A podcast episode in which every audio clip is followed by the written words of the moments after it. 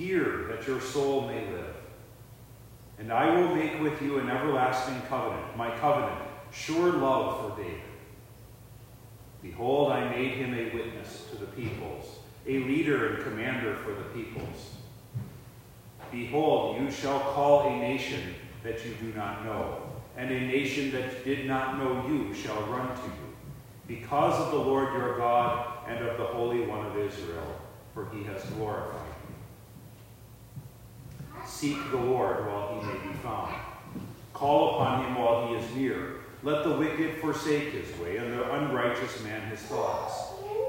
Let him return to the Lord that he may have compassion on him, and to our God, for he will abundantly pardon.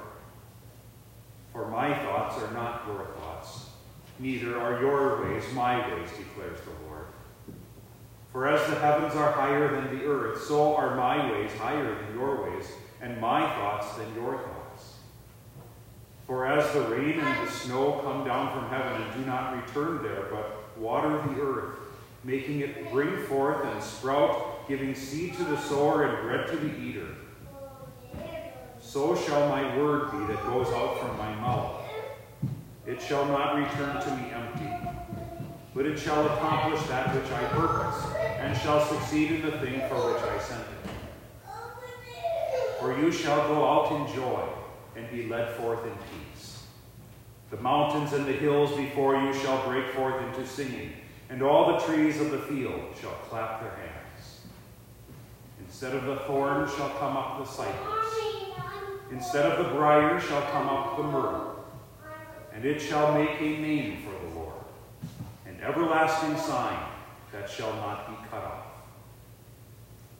O Lord, have mercy on us. Thanks be to God. A reading from the Gospel according to St. Luke, chapter 1. Inasmuch as many have undertaken to compile a narrative of the things that have been accomplished among us, just as those who from the beginning were eyewitnesses and ministers of the word have delivered them to us, it seemed good to me also, having followed all things closely for some time past, to write an orderly account for you, most excellent Theophilus, that you may have certainty concerning the things you have been taught. In the days of Herod, king of Judea, there was a priest named Zechariah of the division of Abijah. And he had a wife from the daughters of Aaron, and her name was Elizabeth. And they were both righteous before God, walking blamelessly in all the commandments and statutes of the Lord. But they had no child because Elizabeth was barren, and both were advanced in years. Now, while he was serving as priest before God when his division was on duty, according to the custom of the priesthood, he was chosen by lot to enter the temple of the Lord and burn incense. And the whole multitude of the people were praying outside at the hour of incense. And there appeared to him an angel of the Lord standing on the right side of the altar of incense. And Zechariah was troubled when he saw him, and fear fell upon him. But the angel said to him, Do not be afraid, Zechariah, for your prayer has been heard, and your wife Elizabeth will bear you a son, and you shall call his name John. And you will have joy and gladness, and many will rejoice at his birth, for he will be great before the Lord. And he must not drink wine or strong drink, for and he will be filled with the Holy Spirit even from his mother's womb. And he will turn many of the children of Israel to the Lord their God. And he will go before him in the spirit and power of Elijah, to turn the hearts of the faith fathers to the children, and to the disobedient to the wisdom of the just to make ready for the Lord a people prepared. Zechariah said to the angel, How shall I know this? For I am an old man, and my wife is advanced in years. And the angel answered him, I am Gabriel. I stand in the presence of God, and I was sent to speak to you and to bring you this good news. And behold, you will be silent and unable to speak until the day that these things take place, because you did not believe my words, which will be fulfilled in their time. And the people were waiting for Zechariah, and they were wondering at his delay in the temple. And when he came out, he was unable to speak to them, and they realized that he had seen a vision in the temple.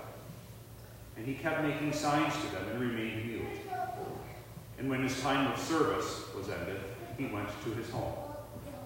After these days, his wife Elizabeth conceived. And for five months she kept herself hidden, saying, Thus the Lord has done for me in the days when he looked on me, to take away my reproach among people. O Lord, have mercy on us. Thanks be to God. Forever, O Lord, your word is firmly set in the heavens.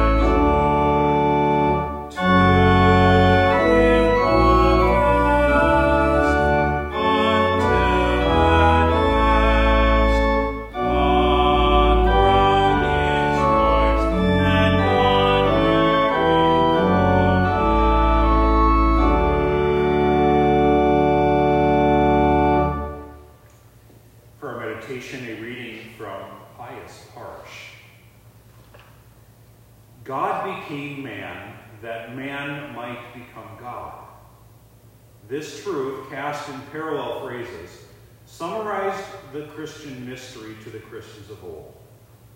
It impinged itself deeply in their spirituality. In almost identical words, the truth occurs frequently in the Fathers in ancient liturgical texts.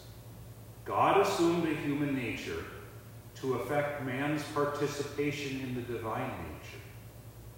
God became a man that we might become children of God. The birthday of Christ inaugurates our divine birth. With Christ, we were born God's children. With God, God became man. This truth is utterly incomprehensible to our puny human minds. That the eternal God, whom heaven and earth cannot contain, who bears the world in his hand as a nutshell, before whom a thousand years are as one day, that this eternal, omnipotent God should become man. Would it not have proved his loving mercy had he appeared for a mere moment in the splendor of his majesty amid thunder and lightning as once on Sinai? No. Such would have shown far too little of his love and kindness. He wanted to be like us, to become a child of man, a poor child of poorest people. He wished to be born in a cave, in a strange land, in hostile surroundings. Cold wind, hard straw, dumb animals, these were there to greet him. The scene fills with amazement. What can we do other than fall down in silence and adore? God put on the beggar's garb, became a tiny crying babe in order to offer man his divinity. In paradise, a fallen angel had promised, Eat of this fruit and you will be like God. Man ate and became a prisoner of hell. On Christmas night, another angel, the church, stands before man, offers him a food, and says, Eat of this, and you will be like God. For the divine food, the flesh of the incarnate Son of God, makes us partakers of the divine nature. Stand to sing Te Deum Laudamus.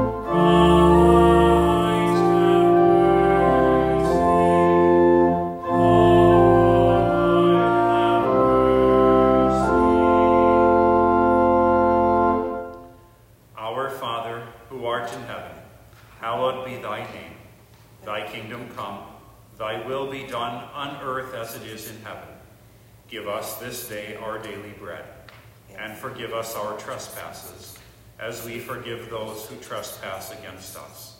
And lead us not into temptation, but deliver us from evil. For thine is the kingdom, and the power, and the glory, forever and ever. Amen. The Lord be with you.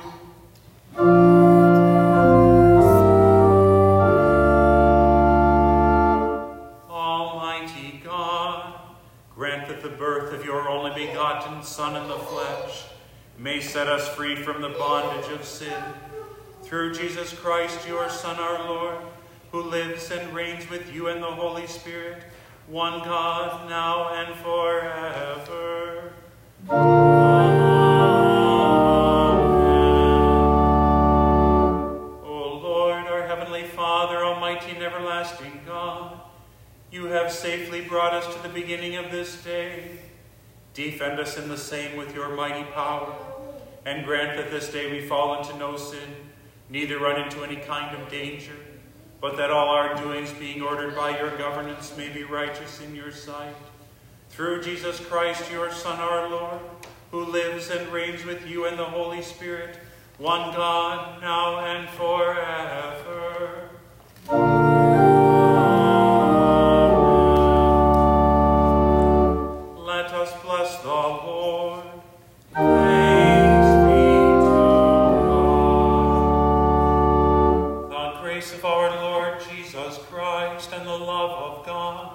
And the communion of the Holy Spirit be with you all.